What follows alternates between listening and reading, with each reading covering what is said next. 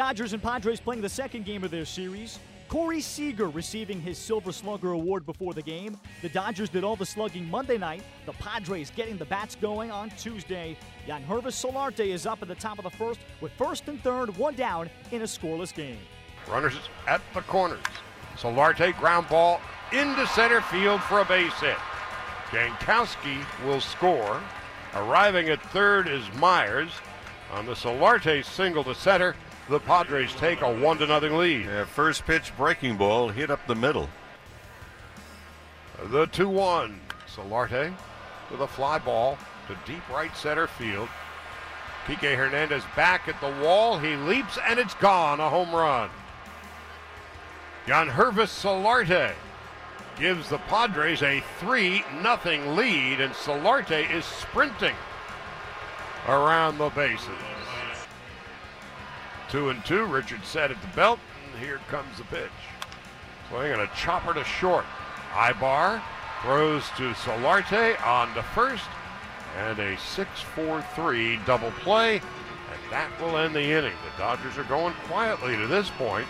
We go to the seventh, Padres three nothing. Here's the one two.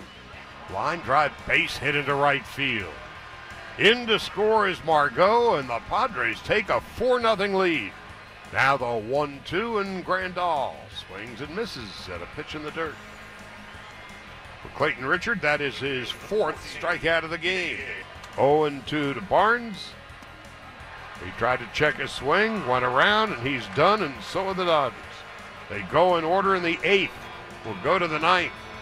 San Diego four and the Dodgers nothing. Clayton Richard leads the Padres to a four nothing win over the Dodgers. He throws eight scoreless innings and induced four double play balls. As the Dodgers fall to one and one, here's manager Dave Roberts summing up the night. He reinvented himself a couple years ago um, when he was in San Diego, then went to uh, Chicago on the pen a little bit. But his goal is to put the ball on the ground, and uh, he's a high percentage uh, sinker.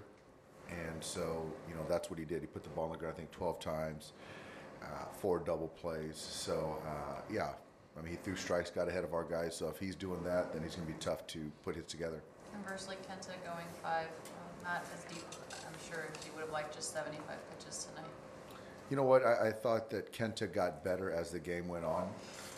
Um, you know, that fastball command early, you know, wasn't where it should have been. You know, and I think that you look back at that first at bat, first hitter uh, to get him oh two and then to lose him to a walk, uh, you know, then he gave up some, some uh, you know, soft hit balls for hits. And um, but as the game went on, yeah, Kenta threw the ball well. Yesterday you had mentioned with Corey and the ground ball's a, a bit rusty. Does he look stiff to you? Does he look like he's almost anticipating it to hurt? Uh, you know, I, I don't know if it's, uh, you know, I, I don't know if it's, you know, he, he's guarding against anything. I think, as I understand it, he's healthy. And um, I, I think a little bit right now he's just out of sync. And, you know, just the rhythm out there defensively, he just doesn't seem like uh, he's where he needs to be. So uh, we got to keep running him out there. But, uh, you know, right now uh, I think it's pretty easy to see that. Dave, the silver lining you'd said in spring, you guys, you got guys like Gutierrez and, and Logan Forsythe to hit left-handed pitch. They got three hits tonight against Clayton. Is that a, a good sign to see as far as that whole can't hit lefties rhetoric that the little mess? Yeah, well, you know, last year, yeah, we didn't hit lefties, but I, I think that uh, this year it's, uh, you know, I think that we've got a completely different mindset, and yeah, obviously Logan had I think four really good at bats against left-handed pitching, and um, you know, Goody I thought had a good approach and squared the ball up. Uh, first at bat, base hit, the ball hard. So I think that, you know, tonight's one of those nights that Clayton Richard he, he threw the ball well, kept the ball down, worked ahead. So you know, quite honestly, I don't know, you know, if he was out there against any team, I think he would have had a lot of success. Given that Maeda was a little, improving a little bit as the game went on, if he didn't bat in that, uh, if his spot didn't come up, was he going to stay in the game? Uh, you know what, I, I think right there I was uh, more leaning towards him probably not going back out there for the sixth. Um, I thought he was still, still throwing the ball well, but, you know, hits were hard to come by, as I saw, and, you know, Clayton's pitch count was down, so I think right there to get Slyke to potentially get on base, um, to get to get back to the top of the order, that was the direction we were going to go.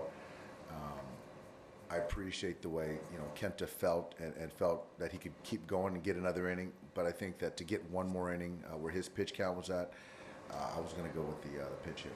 Still mindful, like third time through the order with Hammond and some other guys as well. Um, you know what, I, I think that, you know what, I think that there's something to that, certainly, but I think each game, you know, you try to, you know, evaluate it and watch, uh, you know, within its its own sample of that one game.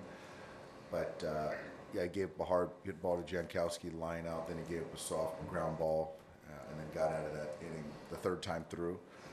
But uh, I'm, I'm aware of it.